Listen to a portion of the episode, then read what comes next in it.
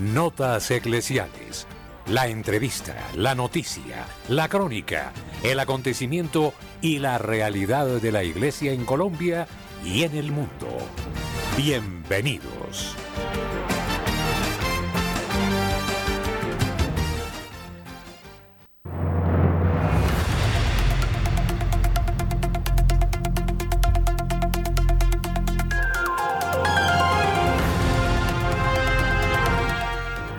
Oyentes de Radio María, buenos días. A partir de este instante traemos a ustedes la noticia, los acontecimientos fundamentales en el mundo, los hechos de interés que conmueven a nuestra Iglesia Católica. Les estamos eh, saludando Luis Fernando López, el padre Germán Acosta, en la producción Vanessa Franco y nuestros corresponsales en todo el país. La opinión el análisis. Editorial en Radio María.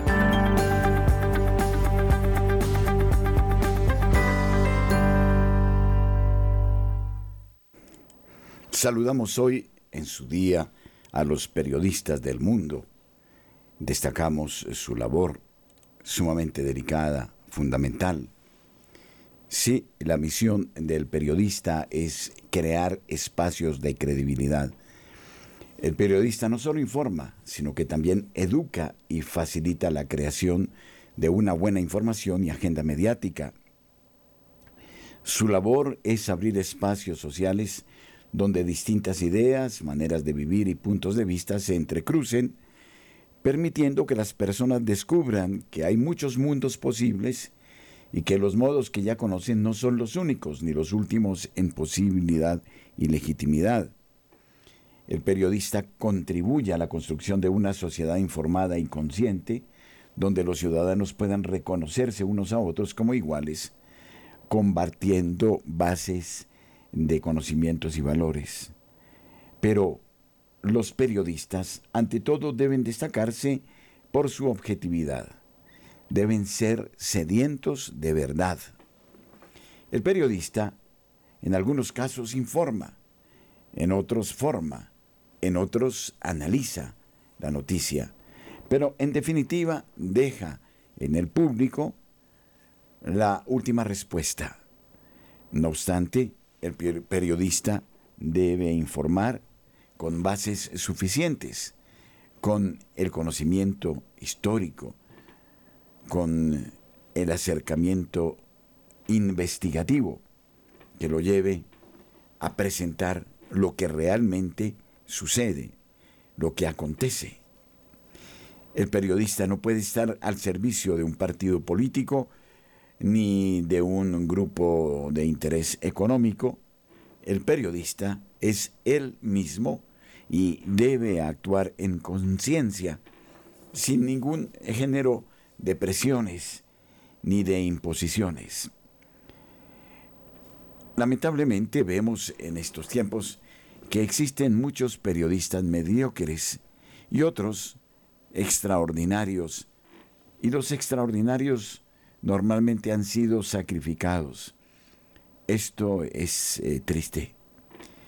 Los buenos periodistas normalmente sufren la persecución de aquellos que quieren que la verdad se distorsione. Pero hoy vamos a rendir homenaje a los verdaderos, a los auténticos periodistas. Es el caso, por ejemplo, de Nelly Bly, quien eh, murió en 1922. Fue una pionera en el periodismo de investigación y se hizo famosa por su reportaje encubierto en el Hospital Psiquiátrico de Blackwell's Island en Nueva York. Su trabajo ayudó a exponer las condiciones inhumanas en las instituciones mentales y abrió el camino para futuros periodistas de investigación. O podríamos hablar de Walter Cronkite, quien murió en 2009, eh, conocido como el hombre más confiable de Estados Unidos. Fue un influyente presentador de noticias y corresponsal de guerra. Su estilo directo y su compromiso con la objetividad lo convirtieron en una figura icónica en la televisión estadounidense. Aida Wells, quien muere en 1931, una valiente periodista y activista por los derechos civiles. Wells luchó contra la discriminación racial y la violencia en el sur de Estados Unidos. Su trabajo en la denuncia de nichamientos y la promoción de la igualdad racial fue fundamental en la historia del periodismo. Pero destaquemos, por ejemplo, a Bob Huswart y a Carl Bernstein, quienes nacieron en 1943-1944. Estos dos periodistas de Washington Post desempeñaron un papel crucial en la investigación del escándalo de Watergate que llevó a la renuncia del presidente Richard Nixon en 1974. Su trabajo ejemplifica el poder del periodismo de investigación. Y hablemos finalmente de Rysart Kapusinski. Murió en 2007, un periodista polaco y autor de renombre. Kapusinski cubrió conflictos y revoluciones en todo el mundo. Sus libros como El Emperador y Ébano ofrecen una visión única y literaria de los eventos históricos. Salud a todos los periodistas. Ustedes tienen un papel esencial, no solo el papel de informar, sino de formar y de liberar la conciencia de las cadenas de las tendencias de quienes no quieren la verdad, sino la desinformación. Qué bella labor la del periodista, qué importante. Y por eso no dudo en decir que invoco el Divino Espíritu para que los periodistas puedan gozar de Él y con sus luces alcanzar la verdad y anunciarla. Y también agregaría que al conmemorar hoy al periodista, vamos a conmemorar, y les parecerá extraño a ustedes, a la Santísima Virgen María, a la Madre de Dios, pues sí, ella sí que fue una perfecta comunicadora anunció la palabra. La anunció porque la alumbró en su seno y la dio al mundo. El logos, el verbo, la palabra. Jesucristo mismo, camino, verdad y vida. Auténtica comunicadora porque comunicó al Mesías, al Hijo de Dios, quien nos reveló la verdad sobre la que se debía caminar pero Jesucristo, la palabra, que es fundamento de la multitud de las palabras, base esencial en el lenguaje, en la expresión verbal, sin, la cual, eh, sin las cuales no podría existir. Esta palabra dio sentido a la multitud de palabras que permanentemente van de oriente a occidente, de norte a sur y en todos los puntos cardinales. La palabra divina, es la única que hace que el hombre vaya más allá del tiempo, de lo inmediato, y descubra su ser último en Dios. María Santísima nos ayude, al menos en nuestra radio, mm, para que ella nos dé la claridad mental y como ella podamos encarnar la palabra y anunciarla. Al fin y al cabo también estamos realizando una labor de corte periodístico. Buen día, comunicadores.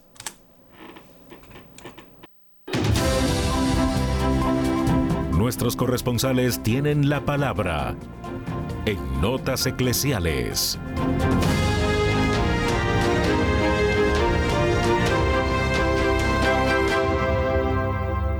La información desde las distintas ciudades del país. Nos acompaña a esta hora Marta Borrero en Cali. Buenos días, Marta. Hola, Padre Germán, muy buenos días a toda la mesa de trabajo, queridos oyentes. Bueno, para hoy les tengo dos notas y una eh, recomendación, si me lo permite.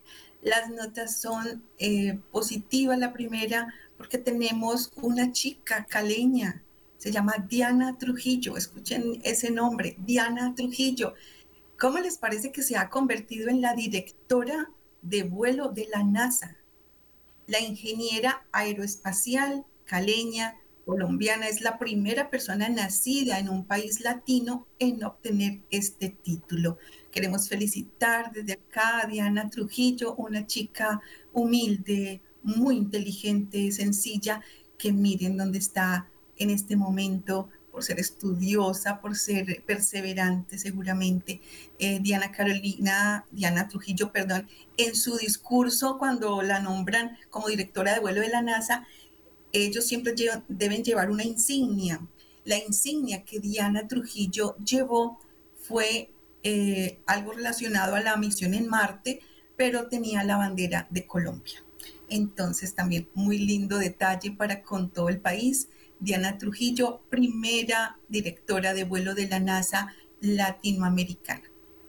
De otro lado, les quiero contar que, bueno, en el 2007, eh, aquí en el Valle del Cauca, estaba como gobernador Juan Carlos Abadía.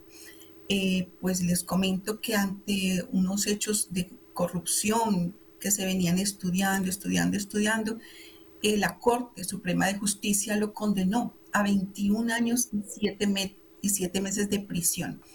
Eh, esto sucedió ayer, miércoles. La Sala Especial de Primera Instancia por los delitos de contratos, incumplimiento de requisitos legales y peculado por apropiación a favor de terceros, agravado por la cuantía, eh, negó la ejecución condicional y la prisión domiciliaria y dispuso la privación inmediata de su libertad. Además de esto, mm, debe pagar una, una multa de 914 mil, no, espérense, 914 millones 271 mil 500 pesos. Casi mil millones de pesos tiene que pagar como multa por eh, la condena por corrupción. Y quiero terminar estas notas mm, haciendo una, una invitación. He estado leyendo un poco sobre la suma teológica de Santo Tomás de Aquino y él presenta allí los coros angélicos y da una explicación concreta sobre los coros angélicos. ¿Cómo les parece, queridos oyentes, que hay unos coros angélicos dentro de la jerarquía celestial que están encargados directamente de los gobiernos de las naciones, de los gobiernos de las comunidades aquí en la tierra. Estos son las dominaciones, los principados y las potestades. ¿Qué debemos hacer? Orar con ellos. En nuestra oración, invocar a San Miguel Arcángel con los coros de las dominaciones, los principados y las potestades. Pienso que una de las cosas que tenemos que aprender es un poquito más es el combate espiritual cristiano, mucho más en este tiempo, y usar las armas. Parte de, la milicia somos nosotros, obviamente, los cristianos católicos que estamos acá en esta tierra, son los seres celestiales, son las personas que, que habitan el cielo, los santos, las santas, las almas en el purgatorio, pero me parece muy particular que en tiempos en Colombia, que vivimos con tantas revoluciones a nivel de los gobiernos, pues tomemos esta sugerencia que les traigo desde Santiago de Cali. Invocar San Miguel Arcángel con tus coros de dominaciones, principados y potestades. Organiza, por favor, este gobierno nacional. Soy Marta Borrero para las notas eclesiales de la Radio María. Bendecido día para todos. Julio Giraldo está con nosotros desde la ciudad de Barranquilla. Buenos días. Buenos días, Padre Germán. A usted su mesa de trabajo y por supuesto a toda la amable audiencia de Radio María en Colombia y el exterior. Y aquí no hay ángeles, ni serafines, ni arcángeles, ni nada que se parezca. Aquí aquí lo que hay en este momento son bailarines por toda parte. Pero ahí vamos. Bueno, las noticias son esas. Hoy es la noche del río. Y esta noticia las doy porque sé que muchos oyentes de Radio María saben el peligro que encierra pues, el carnaval, pero saben también que mirado bajo la lupa del arte, de la danza, del folclore, de la música y del artístico, pues es un gran espectáculo para admirar aquí en cualquier parte.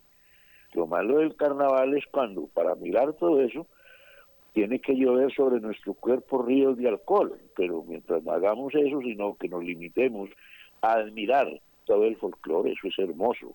Hoy, por ejemplo, la noche del río Es un desfile, por lo que hablaba ayer, por el malicón, mirando al río.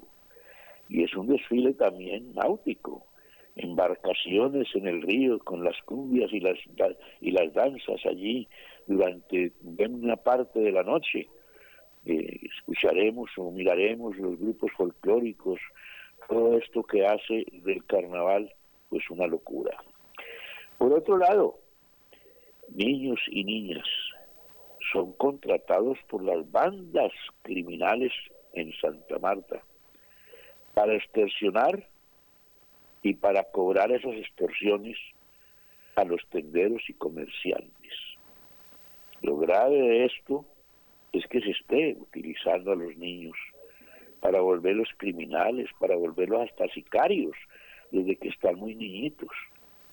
Dicen las bandas que con los niños hay más seguridad, porque por aquello de ser niños la policía no sospecha ni los coge y si los cogen pues no paga nada porque son niños y entonces están esta modalidad está en moda y damos esta noticia también para que los padres de familia presten mucha atención a sus hijos y cuando vean estas manifestaciones del niño con plata o del niño con cosas raras, pues inmediatamente investiguen y pongan todo en orden.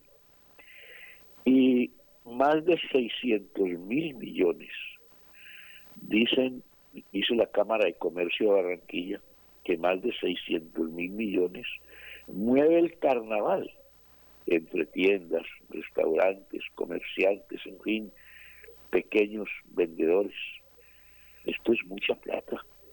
Y esta plata, pues algo queda al pueblo.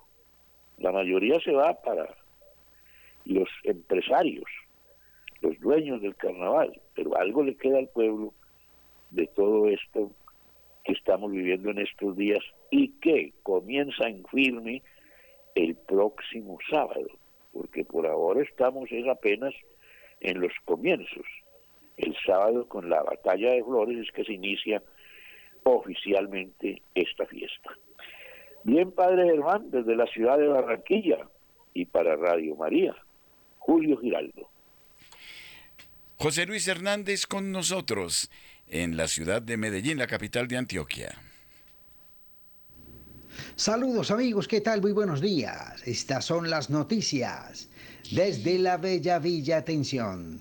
Invima finalmente tendrá nuevo director. Publicaron hoja de vida de Francisco Rossi Buenaventura en la página de la presidencia. Atención que el Instituto Nacional de Vigilancia de Medicamentos y Alimentos Invima llevaba poco más de 16 meses sin un director que coordinara sus funciones hasta este 7 de febrero del 2024, luego de que se cargara a la página de aspirantes de la presidencia de la República la hoja de vida de Francisco Rossi Buenaventura. Su información fue subida al sistema de publicación de hojas de vida del Estado, postulado para el cargo de director general de la entidad descentralizada Código 0015 grado 25, Instituto Nacional de Vigilancia de Medicamentos y Alimentos INVIVA. Rossi señala en su hoja de vida haberse desempeñado como asesor senior y director de la Fundación Infarma, consultor para la Organización Mundial de la Salud, el Banco Interamericano de Desarrollo del Banco Mundial y la Unión Europea. Se espera pues que esta hoja de vida sea señalada y lo más seguro es que de señalarla no sería la primera vez que Rossi hace parte del equipo de Invima entre el 22 y el 23, ejerció como director encargado pero tuvo que abandonar el cargo después de cumplidos los plazos porque no fue nombrado en propiedad. En otro lado de la información, a pesar del déficit que ha dejado Dariel Quintero en la alcaldía de Medellín, sí habrá Feria de las Flores en la ciudad. Sí habrá Feria de las Flores 2024 y ya hay fecha confirmada. Así lo confirmó el nuevo secretario de Cultura, Manuel Córdoba. Atención. Les quiero contar e informar que nuestra Feria de las Flores va este año. La vamos a realizar. Ya tenemos separada la fecha. Va, a ser de la primera semana del mes de agosto, confirmó esta tarde el secretario de Cultura Manuel Córdoba. El secretario tuvo que confirmar la realización de la tradicional Feria de las Flores de los antioqueños después de que se prendieran las alarmas, pues desde su secretaría se había confirmado que esta cartera tiene un gran déficit presupuestal y que los recursos disponibles de su sector solo permitirían mantener activos los programas culturales de la ciudad hasta el próximo mes de agosto. Por eso, además de confirmar con fecha la realización de la Feria de las Flores en los antieros antioqueños, el secretario también confirmó que se llevará a cabo los demás eventos de la ciudad. En noticias de iglesia, atención que se viene la fiesta de Nuestra Señora de Lourdes el próximo domingo. Vamos caminando en esta semana con el novenario y tendremos una celebración hermosa el próximo domingo en esta advocación muy humana de la Virgen María, Nuestra Señora de Lourdes. Y en noticias de la Arquidiócesis de Medellín tendremos el 13 de febrero reunión de los sacerdotes de la Curia Arquidiocesana, reunión de la Vicaría General Arquidiocesana el próximo 13 de febrero. Amigos, ha sido toda la información desde la ciudad de Medellín en la Bella Villa, informado su amigo siempre, José Luis Hernández. Un buen día para todos. En el satélite Radio María, en Colombia, la gracia de una presencia.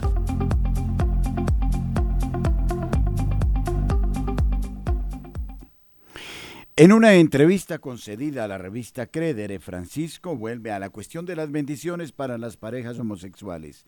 Nadie se escandaliza si doy la bendición a un empresario que explota a la gente, mientras que se escandalizan si la doy a un homosexual. La perplejidad por los argumentos de paja a la hora de intentar justificar la declaración continúan, pues la Iglesia siempre ha bendecido al pecador y no al pecado. Todos, todos, todos, lo dijo en Lisboa y lo repitió en numerosas ocasiones para reiterar ese principio de acogida en la base de la misión pastoral de la Iglesia y también para encuadrar las bendiciones para las parejas irregulares, como propone el documento doctrinal Fiducia Supplicans. Francisco repite lo que ya se mencionó en la audiencia al dicasterio para la doctrina de la fe que redactó la declaración. No bendigo un matrimonio homosexual, bendigo a dos personas que se aman y les pido también que recen por mí, explica el pontífice en la conversación con el director de Credere, Vincenzo Vitale. Siempre en las confesiones, cuando llegan a esta situación, personas homosexuales, personas casadas nuevamente, siempre rezo y bendigo. La bendición no se le debe negar a nadie, todos, todos, todos. Atención, solo hablo de personas, las que son capaces de recibir el bautismo. Los pecados más graves, añade el Papa, son aquellos que se disfrazan con una apariencia más angelical. Nadie se escandaliza si doy mi bendición a un empresario que quizá explota a la gente, y esto es un pecado gravísimo, mientras se escandaliza si se lo doy a un homosexual. Esto es una hipocresía. Todos debemos respetarnos unos a otros, todos. El corazón del documento es la acogida. Se desconoce si Francisco ha dado alguna vez su bendición a un empresario que explota gente públicamente y que haya pedido la bendición de su actividad empresarial, que es lo que el Papa pretende que se haga con los que de forma pública conviven maritalmente sin estar casados por la Iglesia y piden que se bendiga su amor, su pecado mortal. Bien es sabido que el amor acompañado de relaciones sexuales entre adúlteros, entre fornicarios y entre homosexuales es contrario a la ley de Dios, al Evangelio, a la tradición y al magisterio bimilenario de la Iglesia de Cristo, como el propio Papa Francisco afirmó y la misma declaración confirma.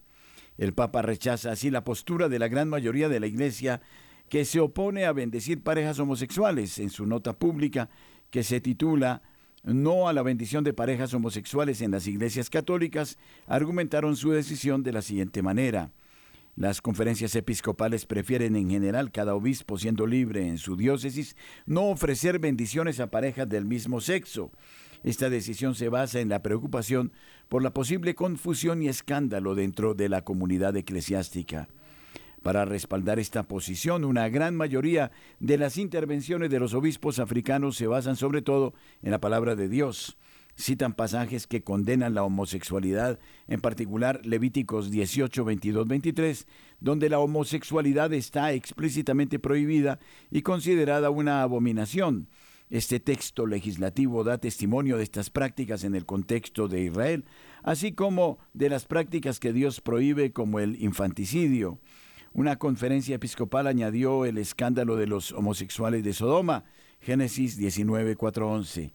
En la narración del texto, la homosexualidad es tan abominable que conducirá a la destrucción de la ciudad. En el Nuevo Testamento, San Pablo en la carta a los romanos también condena lo que él llama relaciones antinaturales, Romanos 1, 26-33, o costumbres vergonzosas. Francisco Escobar, muy buenos días. Micrófono, Francisco. Sí, sí, parece que por problema de sonido, pero ya se está mejorando. Las conferencias episcopales están cansadas. Ser tratados como grupúsculos ideologizados o hipócritas hace que muchos amantes y seguidores de Jesús y de su doctrina y dogma se sientan orgullosamente hipócritas, que es la palabra que están utilizando en la última semana.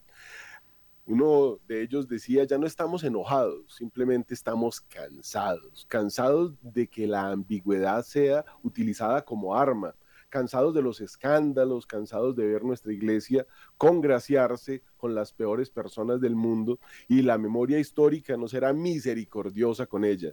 La mayoría de nosotros simplemente estamos esperando a tener un nuevo Pentecostés que esperamos que pueda limpiar este desastre. Hasta entonces seguiremos viviendo nuestra fe con perseverancia, ya que la tribulación produce paciencia, la paciencia virtud probada y la virtud probada esperanza, como dice Romanos 5 del 3 al 5, Padre. Y las bendiciones a los líderes comunistas, latinoamericanos, etcétera, esas también son muy escandalosas. No, y esos cristicos que han recibido con forma de guadaña, tantas cosas, tanto escándalo, pero bueno, seguiremos siendo orgullosamente hipócritas, amantes de Jesús y su doctrina y dogmas.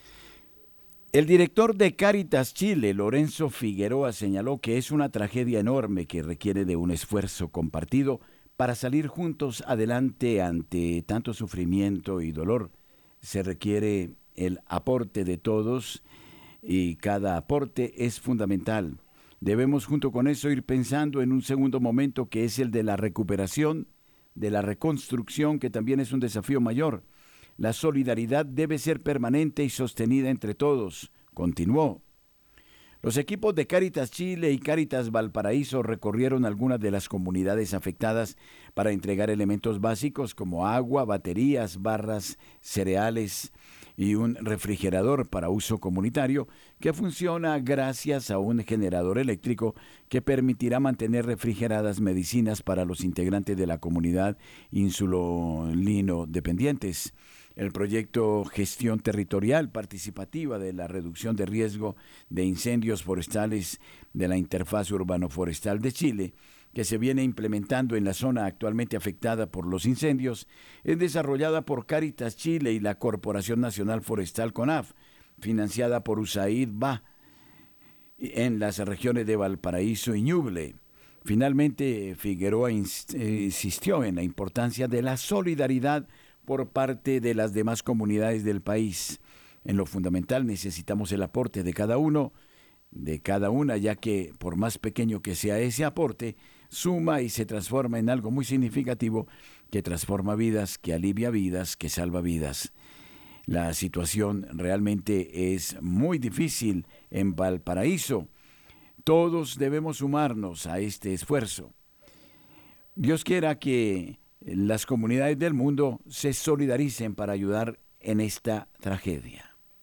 Y hay que tener en cuenta, hablando de Chile, que pues no solamente ya han rescatado más de 150 cuerpos, más los que faltan, que debe ser una cantidad enorme en estos incendios provocados, sino que Chile es el país donde hay una gran comunidad de cristianos que tuvieron que salir de Tierra Santa el obispo católico de Tierra Santa reveló el impacto devastador de la guerra sobre los cristianos. Monseñor William Shomali relata la barbarie y destrucción y pone un par de ejemplos. Dos jóvenes judíos agredieron y escupieron al monje benedictino Nicodemos Schneibel en Jerusalén, una afrenta que ha condenado el Ministerio Israelí de Asuntos Exteriores, forma parte del trato que a diario sufren los cristianos en Tierra Santa. El patriarca latino de Jerusalén, representante de los católicos, comunica el incidente del domingo pasado ocurrido cerca del Muro de las Lamentaciones de la ciudad vieja de Jerusalén. Esto es algo que se da todos los días prácticamente. Recordemos que dos cristianas fueron asesinadas por disparos de francotiradores israelíes dentro de una iglesia de Gaza ni siquiera ese lugar sagrado es un santuario contra el fuego de los francotiradores israelíes. Y ambas señoras eran amigas de Monseñor Shomali, quien está hoy denunciando esto. Nadia y su hija Shamar fueron asesinadas mientras caminaban hacia el convento de las hermanas dentro del monasterio. Una murió mientras intentaba llevar a la otra a un lugar seguro. No se dio ninguna advertencia, no se proporcionó ninguna notificación. Como digo, hay una gran cantidad que han huido a diferentes países, en América del Sur a Chile, pero también se han ido a Australia, Canadá o América del Norte. Y es que según el Ministerio de Salud de Gaza, más de 50 mil personas han resultado heridas desde que comenzó esta ofensiva israelí y más de 18 mil 500 han muerto. La ONU y las agencias de ayuda han estado documentando algunos de los problemas que obstaculizan además el tratamiento de los heridos y la hambruna. Ya se están comiendo los gatos, padre. Son las tragedias eh, del mundo, lamentablemente, no dejan de presentarse estas situaciones.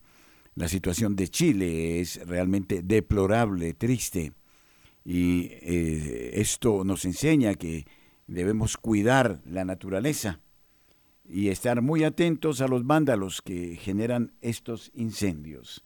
En Colombia, 8.33 minutos en la mañana.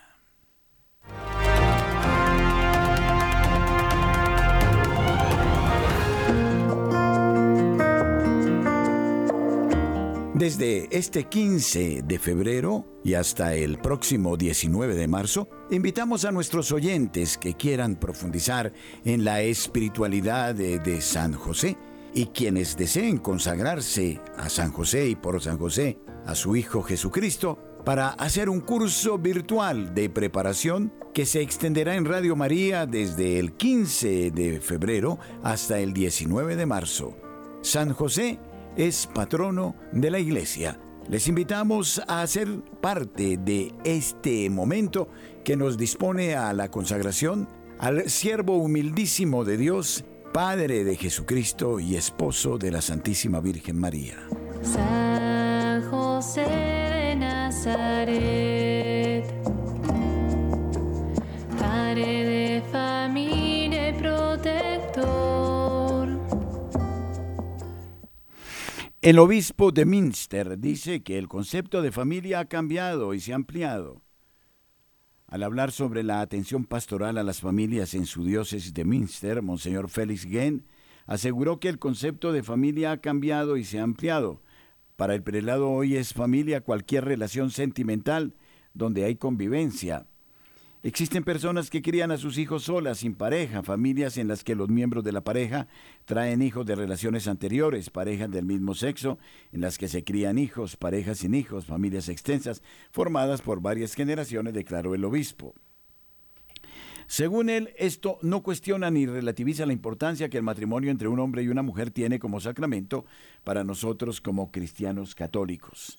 Monseñor Gen dijo que debíamos agradecer a todos aquellos que se comprometen a apoyar a las familias en nuestra diócesis. El tema del programa familiar de este año es Vive, Ama, Familia. Ulrike Peche, directora general del Foro de Educación de Steinfurt y directora del Centro de Educación Familiar de Rhein, dijo, queremos llamar la atención sobre todo lo que hay para las familias en la diócesis. Las diversas y variopintas que son eh, las instituciones y asociaciones, desde los servicios de atención pastoral y el cuidado de los niños en guarderías y escuelas, hasta las actividades de ocio de las asociaciones y los cursos que ofrecen los centros de educación familiar. El problema, Francisco, es que por estas épocas se viene hablando un lenguaje, pero esto ya lo habíamos visto desde hace varios años, ¿no? Yo me acuerdo cuando leía ciertas columnas eh, de El Tiempo, de El Padre Llano. Em, había una metodología, es una metodología, yo quiero que analicemos la metodología del lenguaje. Es el decir y no decir, es una aparente ortodoxia que sirve de vestido a una idea eh, atrevida. De suerte que em, como que sí, como que no, y ese como que sí, como que no, eh, genera un lenguaje distinto al de Marx. Marx decía, miente que a fuerza de mentir, la mentira se vuelve verdad. Pero aquí no es eso, es decir y no decir. Sí, pero, claro que no, pero sí, y generamos otra conducta, otra situación. Pero eso lo vamos a analizar enseguida, Francisco, este problema del lenguaje. Tenemos a José Luis Nicolás desde Radio María en eh, Santiago de Chile. Radio María de Colombia se solidariza con la suerte que está atravesando el hermano país por efecto de los incendios y la catástrofe en Valparaíso. Pero vamos a pedir a José Luis que nos comente cuál es la exacta realidad de este hecho, de este insuceso en Chile. Buenos días. ¿Qué tal? Eh, gusto de saludarlo, padre Germán, y también a todos los que escuchan Radio María Colombia a esta hora de la mañana. La situación acá, por lo menos en Valparaíso, que es eh, una región colindante a la región metropolitana donde eh, ocurrió la emergencia, particularmente en tres comunas, en Viña del Mar, en Limache y también en Villa Alemana, una comuna que es costera, las otras son comunas interiores, de hecho pertenecen a otra provincia que es la provincia de Marga Marga, la situación en este momento es, primero, de control del incendio, es decir, de hecho, bomberos ya superó la emergencia y en este momento sí mencionar los eh, equipos pertenecientes al estado de catástrofe, ¿no? Que son los equipos de la Armada de Chile, también de las eh, Fuerzas Armadas y los destacamentos de la zona que están colaborando con la emergencia precisamente para retirar escombros y también provocar primeras eh, soluciones de emergencia. Esa es la situación que se vive eh, con una cifra por lo menos de fallecidos que hasta ahora se mantiene estática respecto de jornadas anteriores, de la cual se espera por lo menos durante estos días em, una actualización y donde ya hablamos de eh, por lo menos miles de hectáreas que fueron consumidas por esta emergencia eh, según fue calificada por el presidente Gabriel Boric Font se, llama José Nicolás como la tragedia más grande de este tipo desde el terremoto del 27 de febrero del 2010, em, que ustedes lo recordarán, eh, también dejó cientos de víctimas fatales. De hecho, comparado con el mega incendio que ocurrió el 2014, em, hace 10 años atrás, de hecho, ese incendio, em, evocando el recuerdo, de los eh, auditores, de quienes podrían tener algún tipo de familiaridad con esta situación o familiares en Chile también.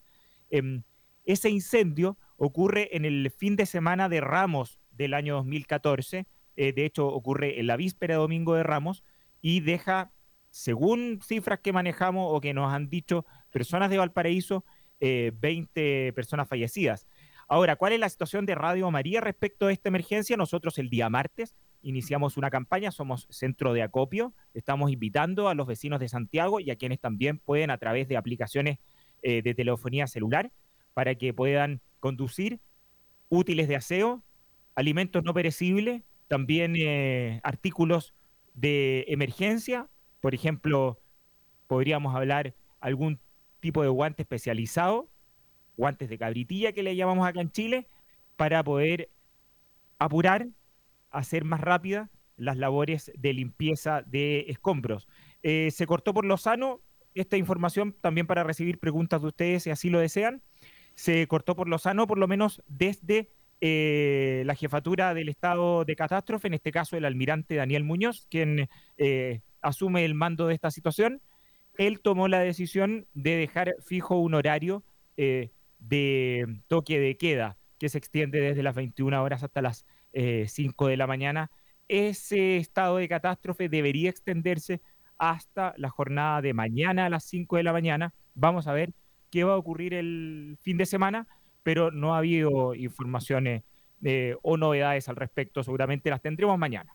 Lamentamos este hecho. Imagínense ustedes, eh, barrios enteros en la ciudad de Valparaíso incendiados, la pérdida de vidas humanas, eh, realmente muy triste.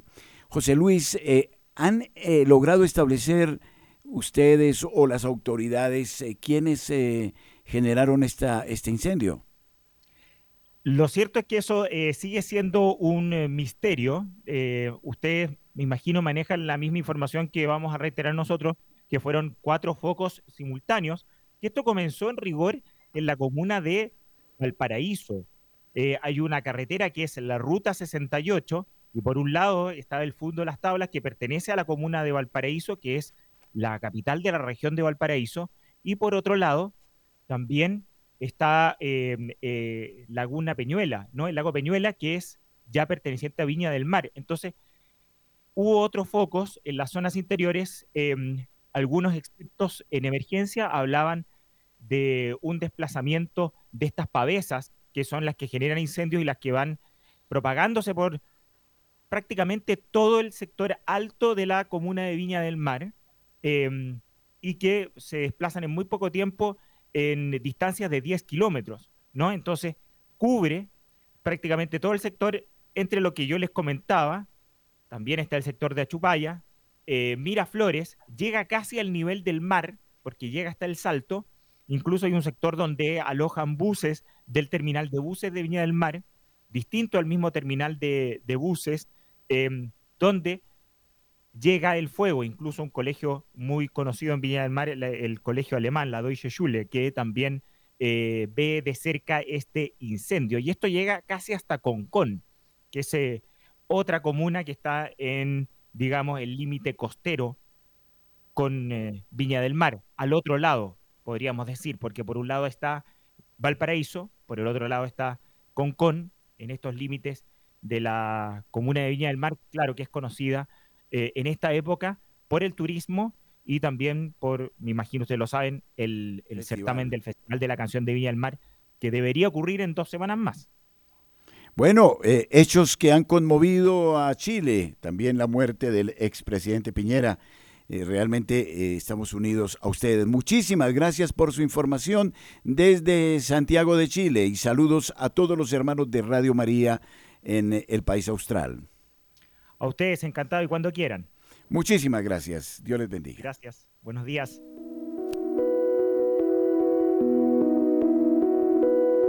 Somos Radio, somos Radio María.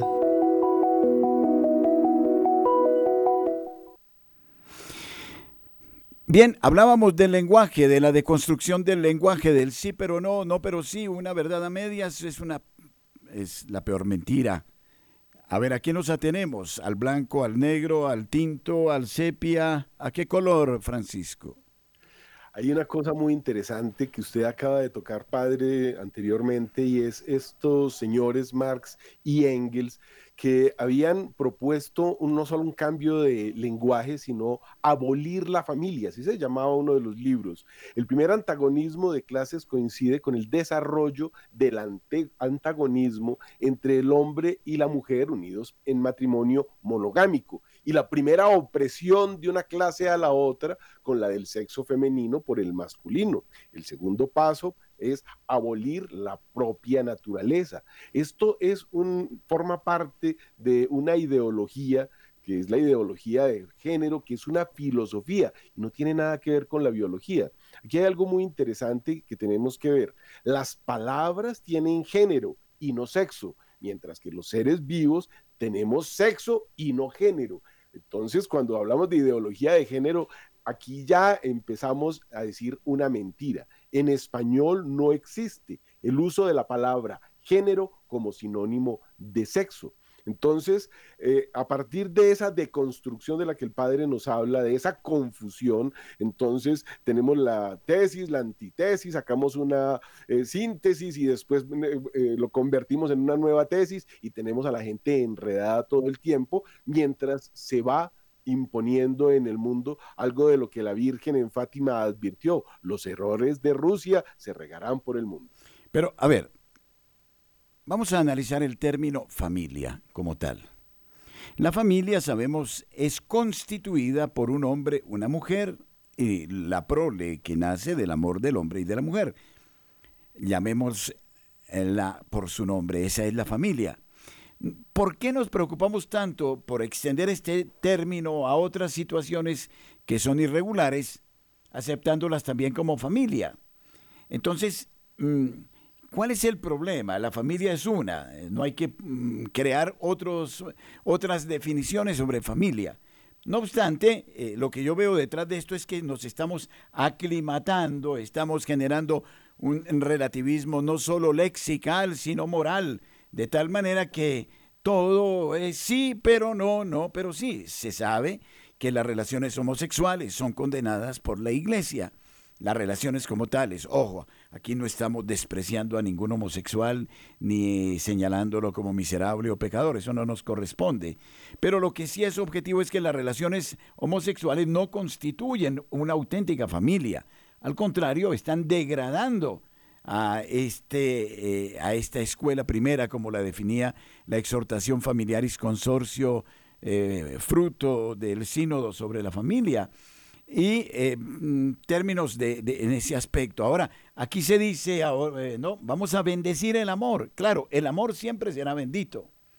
Pero es que el amor no puede ser el amor de dos personas que constituyen una relación de pareja, dos personas homosexuales porque aquí las cosas son y no son. Es un hecho antinatura que de suyo es pecaminoso y que no puede convivir con el amor como tal. Entonces, eh, pero más allá de, hacer un análisis de, estas eh, posturas, más allá de eso, lo que quiero señalar es cómo se está jugando con el lenguaje. Es decir, este verso se hace ya insoportable porque deja la barca a la deriva. Es como cuando eh, el capitán, eh, no sé, de un avión o de una eh, nave en alta mar, pierde la brújula, pierde todo.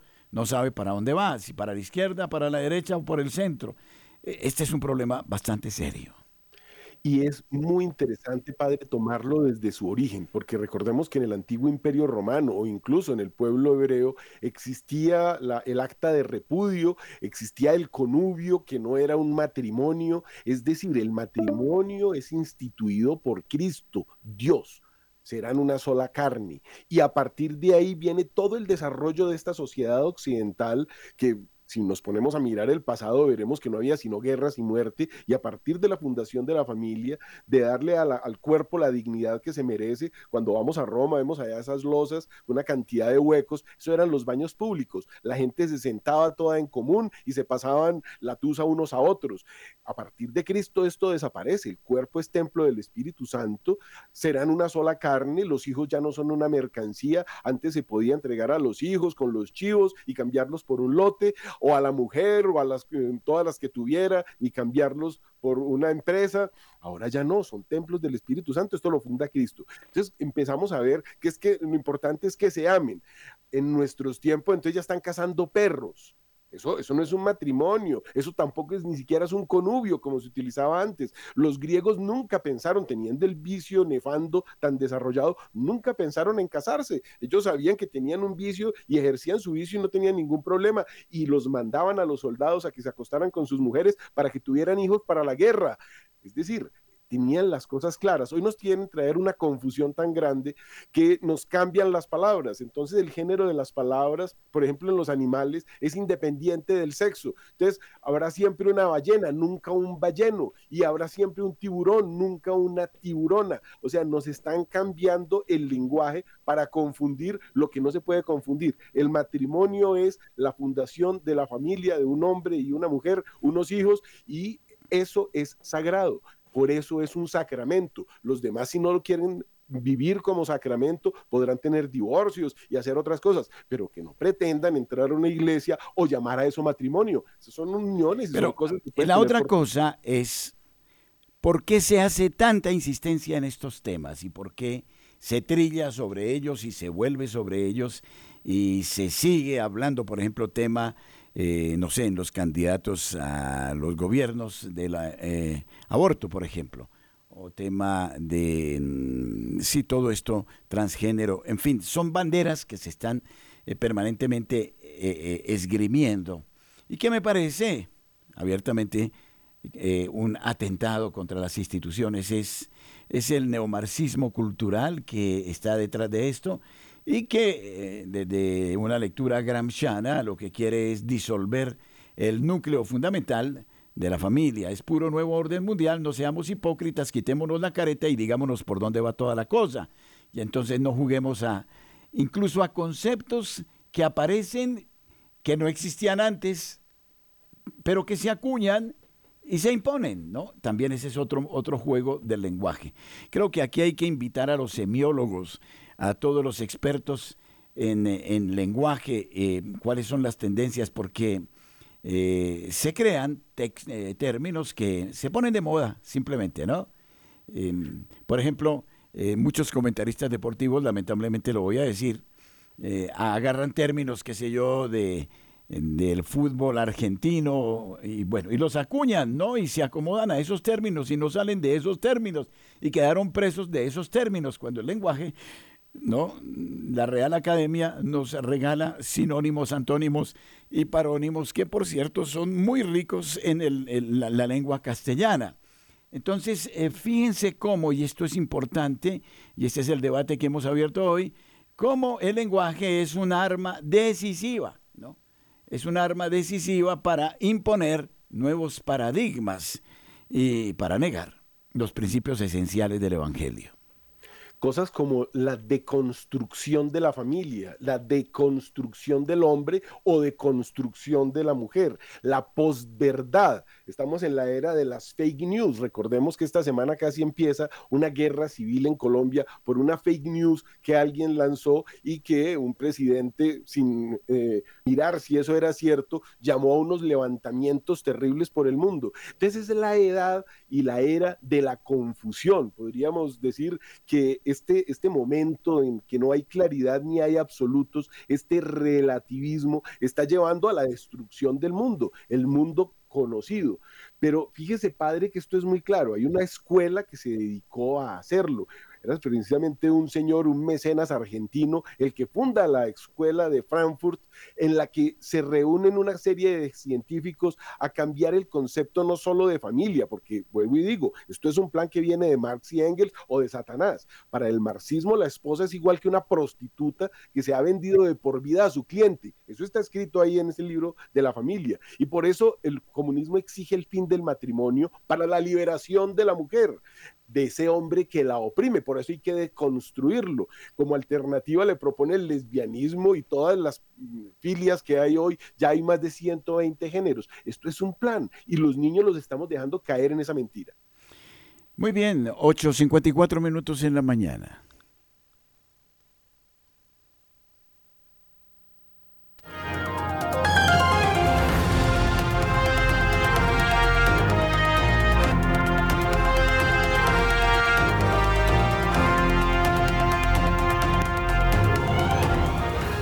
En una entrevista exclusiva a Lifeside News, eh, eh, Monseñor William Shomali, eh, palestino, relató cuán devastadora ha sido la guerra en Gaza para los cristianos de Tierra Santa, recordando historias de muerte, destrucción y sufrimiento.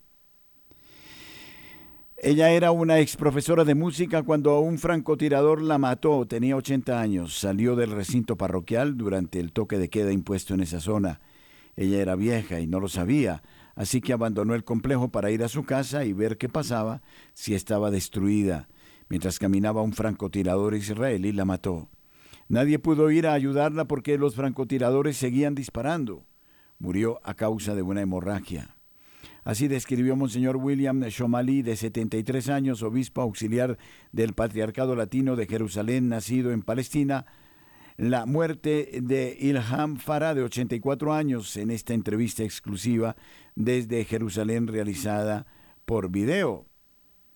Fue asesinada, como relató Shomali, después de abandonar el recinto parroquial en el que continúan refugiadas más de 600 eh, personas.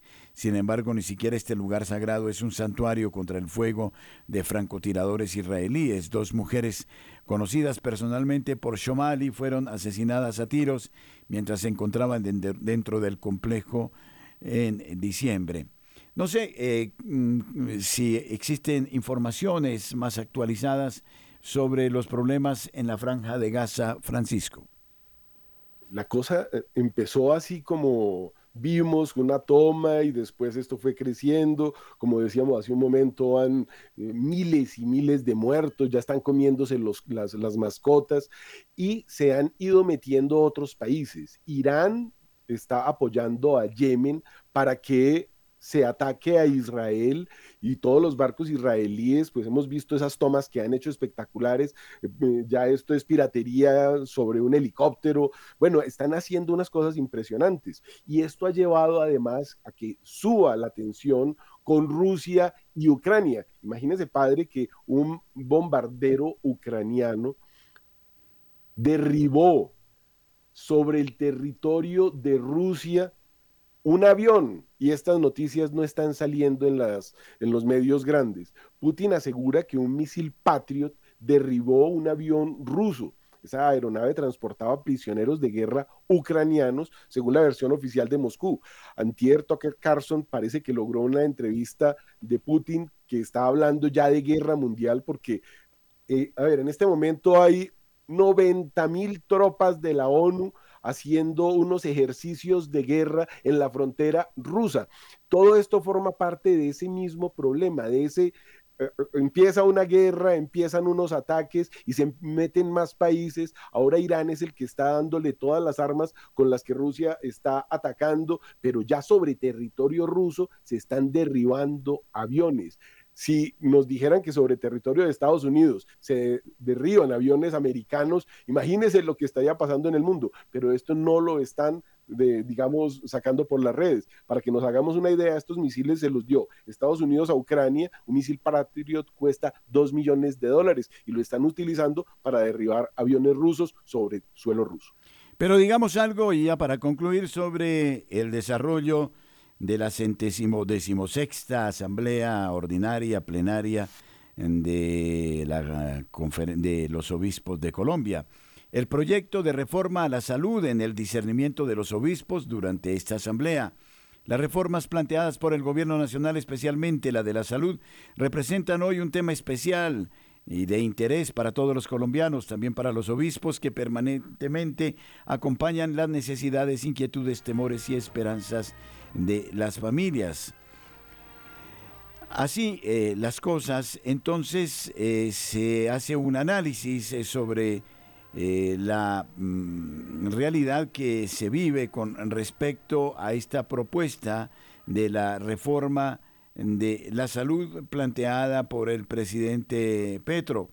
De modo que, mm, sin duda, será también tema de análisis que vamos a conocer eh, más de cerca mm, eh, ya en el documento conclusivo eh, que seguramente conoceremos en, breve término.